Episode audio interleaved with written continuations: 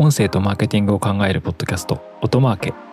この番組では音声を活用したマーケティングや音声配信音声に近い領域の広告やアドテクコンテンツについてお話ししていきます。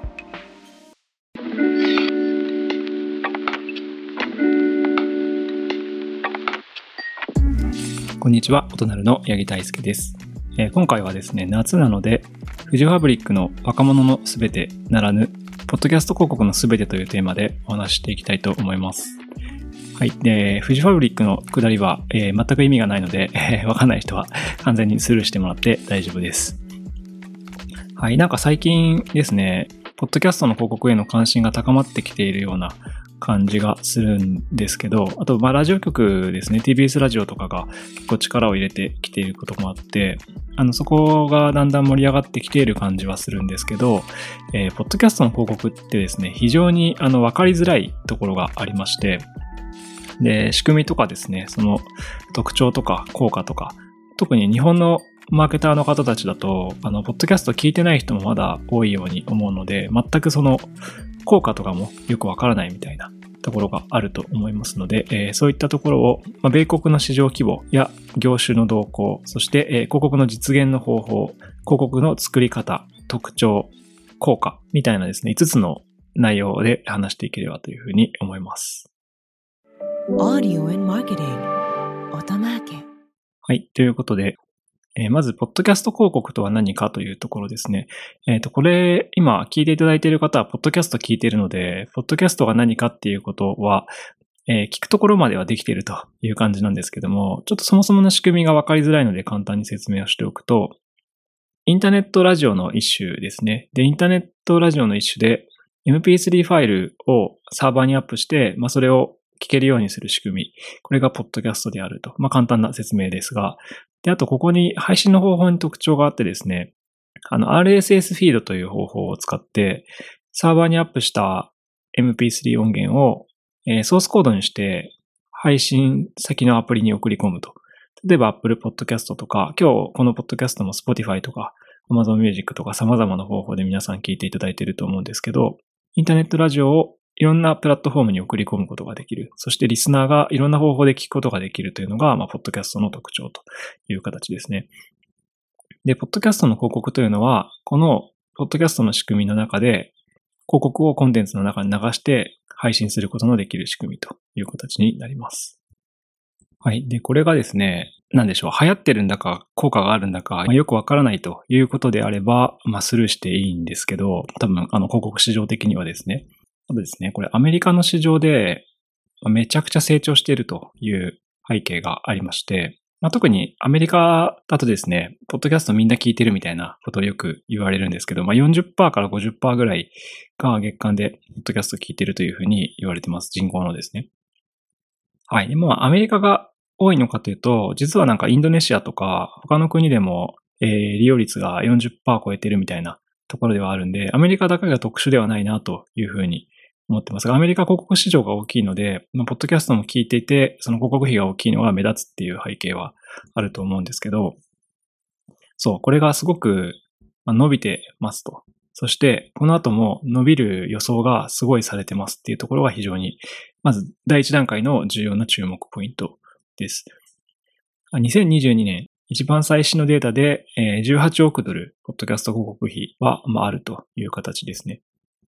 で、まあ、18億ドルって、そうですね、日本円為替138円とかで計算すると、2484億円、2500億円弱ぐらいっていう形の市場規模なので、まあ、日本のラジオ広告の2倍あるんですけど、ポッドキャストだけでですね。これが、あと3年で、39億ドルまで、18億ドルが39億ドルまで成長するという予測がされていまして、まあ、2倍以上に3年でなってしまうと。他のエピソードでも話してますけど、3年で2倍になる市場っていうのはですね、まあ、異常なんですよね。異常なんです。あの、予測で2倍になる。では、そういう市場がこのポッドキャスト広告という市場であると。まあ、アメリカ市場においては予測されているという形ですね。で、あの、このあたりの業種の詳しい話は、あの、音マーケの95話ですね、シャープ95っていうエピソードで詳しく話してるんで、またそちらも聞いていただければと思うんですけど、そうですね、業種だと、えー、まあいろんなニッチな業種がたくさん、その特定のテーマに合ったポッドキャストに出向してるって背景があるのと、まあ人気な出向の多い塊のジャンルで言うと、えー、金融サービスとかエンターテイメント、アートみたいなものとか、えー、消費財だったりとか、あと流通ですね、小売業とか、えー、薬局、あと通信ですね、えっ、ー、と、電話関係とか、携帯会社みたいなものとか、あとは、えー、オートモーティブなんで、まあ、交通系の広告、あと B2B みたいなものというふうに、まあ、順番に続いていくんですけど、あの、いろんな業種が、ポッドキャスト広告に出向しているというような状況があるというわけですね。はい。で、まあ、市場規模は、まあ、端的に言うと、まあ、伸びてますと。毎年伸びてますと。そして3年後にさらに伸びるという、めちゃくちゃ伸びるという予想がされているという感じで、えー、いろんな業種が出向していると。で、まあ、市場の話は分かりましたと。あの、海の向こう側のですね、なんとなく伸びてるっていうのは分かったよという感じなんですけど、そのポッドキャスト広告のもうちょっと何ですかね、具体的なところはどうなんだという話をまず二つ目にしたいと思います。えー、二つ目に話すのは、え、広告の実現の方法、種類みたいな考え方ですかね、について話していきます。えー、ポッドキャストの広告はですね、なんか2種類で語られることが多くて、これは広告の、まあ、方法、手法ですね、やっぱ。で、まず一つ目は、挿入型広告。これはダイナミックアドインサーションとか、ダイナミックインサーテッドアズって言われるんですけど、あの、日本語で直訳すると動的挿入みたいな意味ですね。で、これあの、ダイナミックアドインサーションの略で、えー、DAI っていう言葉、DAI、DAI って結構あの、海外のポッドキャスト関連の会社とやり取りしてると言葉が出てきます。そのまず一つ目は挿入型で、あの、ラジオでいうとこのスポット CM みたいな形で、えー、30秒 CM とか20秒 CM とかが、ポッドキャスト間に入るっていう広告手法があります。そしてもう一つは、えー、 baked-in っていう言葉を使われるんですけど、まあ、 baked-in とか edited-in っていう言葉が使われるんですけど、えー、焼き付け型とか、えー、編集挿入型みたいな言葉ですね、直訳すると。これもあの、 baked-in、baked-in って言われます。 baked って焼き付けるって入れるっていう意味ですね。で、これは何かっていうと、あの、わかりやすい日本語だとですね、カンパケです。カンパケの、えー、挿入方法。これが二つ目。なので、広告を挿入できるサーバーみたいなものからアドサーバーで挿入してくる DAI と、あともう昔ながらのアナログな手法で、あの、ポッドキャストエピソード一本一本に編集して入れるベイクドインという手法があるという形です。まあこれ一長一短あるんですけど、えっ、ー、と、挿入型、まず一つ目の DAI ですね、ダイナミックアドインサーションは、広告を挿入したり止めたりすることができるっていう形です。なので、メリットはですね、あの古いエピソードにも広告を入れることができるという形ですね。なんか古典ラジオとかああいう番組って結構古いエピソードまで遡って聞いてたり、オーディオドラマとかもそうですね。あの、リスナーさんが1年前のエピソードも遡って聞くんですけど、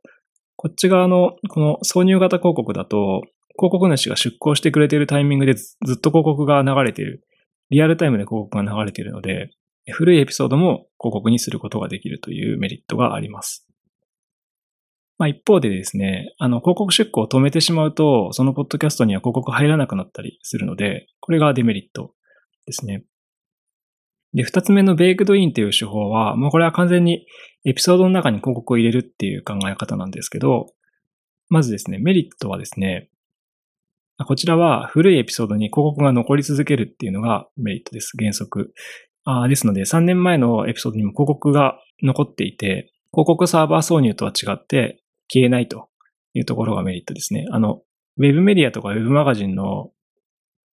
タイアップ広告みたいなものに近いですね。あの、広告記事ってずっと残り続けてるんで、あれに近い考え方なのと、まあ、最大の特徴はベイクドインの場合はですね、あの、文脈に沿ったコーナーとか、えー、広告の入れ方ができるので、こちらの方が効果が高くなることがあるという形ですね。究極ホストが CM を喋ったりすることもまあ、できるという感じです。完パケで作ってるんで、コンテンツと一体化しているので、ベイクドインの方が文脈に沿った広告作りができるというのが特徴です。はい。で、今これ広告の種類の話してるんですけど、これらの、ま挿入型広告や事前編集型みたいなベイクドインって言われる方法で、えー、広告をですね、プレロール、ミッドロール、ポストロール。日本語だとちょっと聞き慣れない言葉なんですけど、プレ、ミッド、ポストっていう三軸で広告を入れると、広告箱を作るというのが、ポッドキャスト広告のスポットの広告の考え方ですね。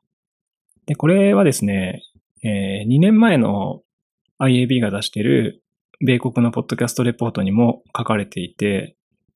でですね、2年前のデータ、まあ、今出てる中だと、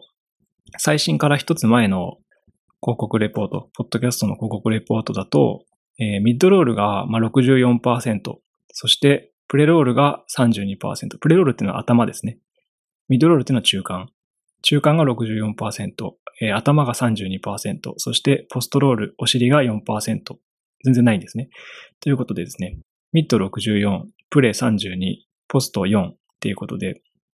中間に広告入れることが多いですねっていうのと、次に頭のプレロールに入れることが多いですね。そして、お尻はまほとんどないですね、みたいな感じの広告の入れ方が、ま米国では主流だという形です。えー、実は最新のポッドキャストレポートにはですね、このプレミッドポストの場所のレポート、調査が記述されなくなってしまったので、まあ、最新のところはよくわからなくなってるっていうところなんですけど、やっぱ中間のミドロールが、まあ、主流かなというところですね。で、今、あの、広告の挿入方法と広告位置の話をしたんですけど、え広告の作り方に非常にポイントがありますので、3点目は広告の作り方について、え話をしていきたいと思います。はい。広告の作り方って何なのかというところで、一つだけのことを話します。それは、えー、ホストリードという言葉ですね。えー、ポッドキャスト広告で、これもですね、えー、英語圏で共通の言葉なんですけど、パーソナリティが読み上げる広告のことをホストリードという言葉で語られています。で、このホストリードが、まあ、非常にポッドキャスト広告は鍵を握っているところでして、えー、非常にですね、パーソナリティが読み上げると広告効果が高いという研究結果が実際にあります。例えばですね、あ、これ比較対象は何かっていうと、例えば企業が用意している30秒の CM みたいなものと、番組内で番組のホスト、例えばこの音マークで言えば私が、なんでしょうね。あの、じゃあ今手元にとんがりコーンあるんでハウスのとんがりコーンの CM を読み上げると。いや、もうとんがりコーンってパッケージでかいし、今日スーパーで買ったらじゃがりこのでかいやつと価格変わんなかったんですよと。あの、とんがりコーン買った方が良くないですかみたいなことを言うと、多分この番組を聞いてる人は、じゃがりこよりも、とんがりコーンじゃあ次回買ってみようかなってなるよねっていうこと。はい。で、これが、えー、ニールセンなんかがですね、あの、調べてまして、オストリートポッドキャスターズパック、あ、ブランドパンチっていう調査で、そうですね、もう全部ですね、ホストリードとそのパーソナリティ以外が話す広告だと圧倒的にその性能差が出るという調査結果を残しています。えー、例えば、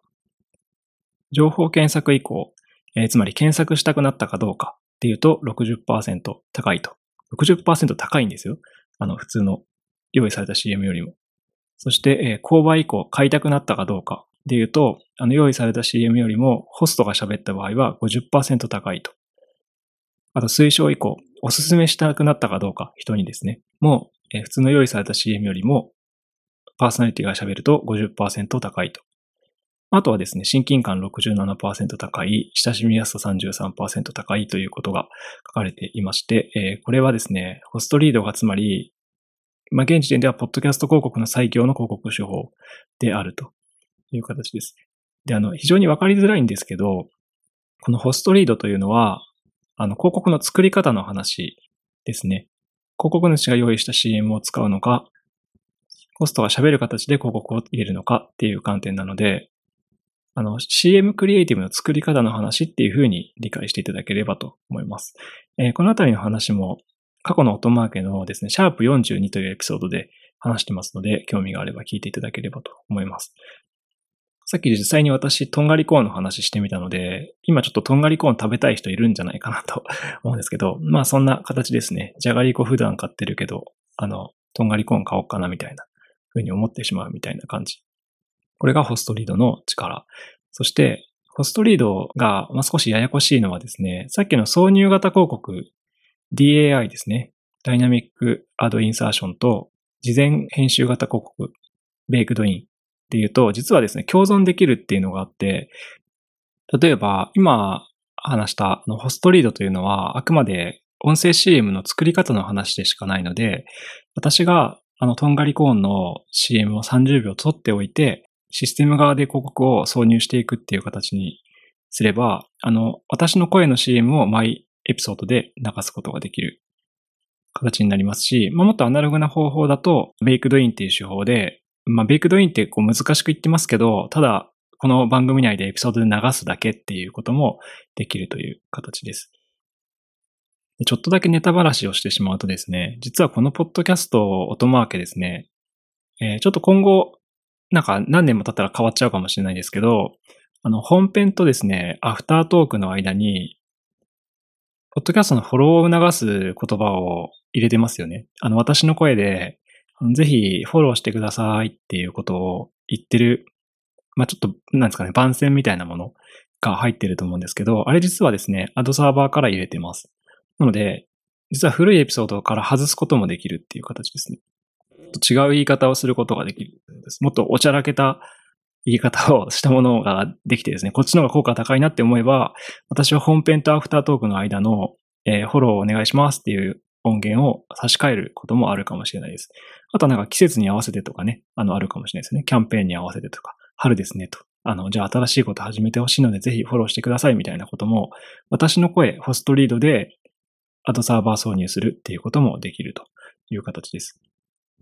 少しいろんな話をしましたが、3点目は広告の作り方で、ポッドキャスト広告にはホストリードという広告の作り方の考え方があるという形です。まあ、これ以外だと広告主が例えば30秒とかで準備した CM があると。これはラジオと一緒ですね。これが3点目。広告の作り方の話です。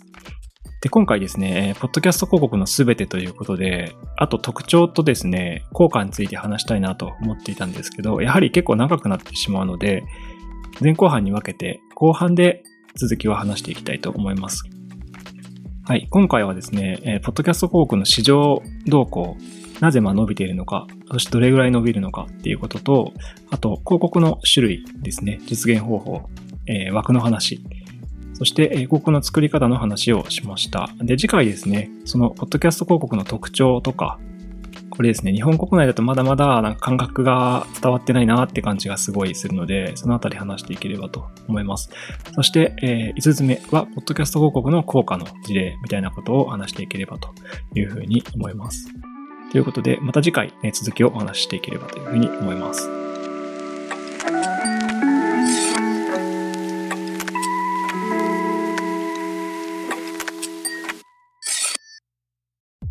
音声とマーケティングを考えるポッドキャスト、音マーケ。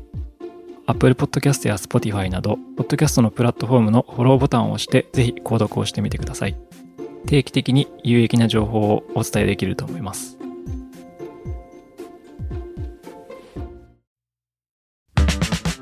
フタートークです。アフタートークでは私が最近気になることや話したいことを話していきます。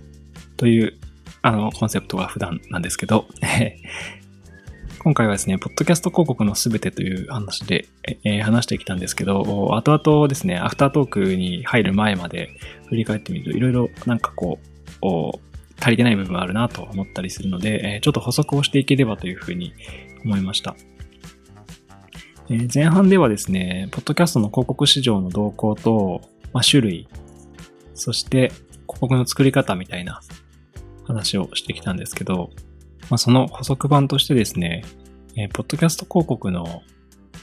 ターゲティングとかですね、配信をどうやって、広告出稿がどうやってされてるかみたいな話をしていければと思います。国内だと特定番組だけに出すとか、あと塊で出すみたいなことがあると思うんですけど、ポッドキャスト広告は、あの、一般的な Web 広告と違ってですね、あの、年齢性別レベルのターゲティングではなくて、番組単位で広告配信がされることが多いです。まあ、個別に純広告みたいな形だと、例えばニューヨークタイムズみたいなものに出稿しているっていうケースはもちろんありますし、もしあのアドネットワーク的に束で買う場合は、番組の種別みたいなもので、えー買われていることが多いかなと思います。これはクッキーみたいなもので、個人レベルのデータが取れているわけではなくて、例えばニュースを聞いている人は情報リテラシーが高くてビジネス層が多いんじゃないかとか、で、ニュースカテゴリーで買っていたり、あと女性向け番組であれば、女性支持層向けに、えー広告をそのカテゴリーに属する番組に対して配信をしていたり、若年層向けの番組なんかもそうですね。という形で、えっ、と、ポッドキャストの広告というのは、コンテンツ番組の内容で、えー広告出稿を選択していくという形です。我々オトナルも、ポッドキャストのアドネットワーク、日本だと最大規模のアドネットワークを持ってるんですけど、まあ、数千万とか、そういうレベルのものを持ってるんですけど、このアドネットワークに関しても、商品の属性に合わせてですね、あの、出稿する番組カテゴリーを整理して、そこだけに配信していくということができるという形です。で何が言いたいかというと、一般的なインターネット広告は、デモグラ、年齢性別とかでターゲティングすることが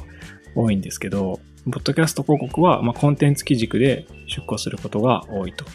で、この流れって、ポッドキャスト広告に限らずですね、サードパーティークッキーの廃止で、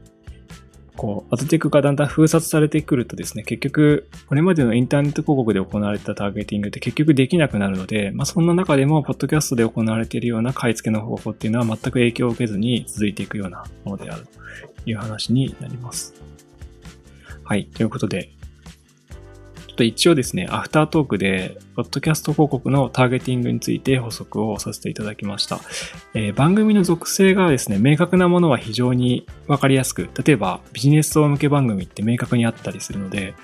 相性がいいかなと思いますし、まあ、若年層に支持されているような番組なんかもわかりやすくエンタメとかですね、エンタメ系の番組とかもわかりやすく広告出稿の相性がいいんじゃないかなというふうに思います。あとはまあ結構ニッチですけど、あの、米国の市場のレポートとか見ると、アザーが一番1位になってるっていう観点だと、多分ありとあらゆる、えー属性番組ですね。例えば、なんでしょう。まあ、食に関する番組であれば、食品メーカーが出向しているとか、あなんでしょうね。プラモデルに関する番組であれば、プラモデルメーカーが出向している。まあ日本だとあんまりこういうニッチなカテゴリーが、ボリュームがそもそもそんなにないので、っていう観点はあると思うんですけど、あの、これがですね、非常に多様化してくると、そういう特定カテゴリーだけでの出向でもかなり濃度が高くですね、えー広告出向ができる。昔のマスメディアで言うと雑誌みたいな、専門誌みたいな感じの考え方で、えー行われてくることが多いようです。はい。まあ、コンテンツ基軸で出向していくことで、ターゲティングの疑似的な役割を担うというのが、ポッドキャスト広告の特徴だということを補足させていただきます。あと、アドサーバー挿入できるような広告のものだと、エリアターゲティングを IP アドレスで行ったり、例えば関西だけに広告出稿するとか、なんとか県だけに、まあ静岡県だけに広告出稿するとかっていうことは可能です。あとは、ポッドキャストって再生ボタンを押されるタイミングと、デバイスにコンテンツが送られるタイミングがずれたりするので、まあこれどこまで効果があるかというのはあるんですけど、一応朝の時間帯とか夜の時間帯とか、時間帯別で配信時間をコントロールすることも一応できます。あとはデバイスごとの配信もできますね。例えば Amazon ユーザーにだけ、ポッドキャスト広告の出稿したいっていうのも、一応これはシステムによるんですけど、することができて、Amazon Music に聞いている人にだけ、ポッドキャスト広告を出稿したり、Spotify のプラットフォームで、ポッドキャスト広告を聞いている人にだけ広告を挿入するっていうことも、えー技術的には可能ですね。はい。なので、これちょっとニッチなケースだと思いますけど、そういう活用もできるという形になります。はい。今回のアフタートークは本編と紐づいて、ポッドキャスト広告のターゲティングについてお話ししました。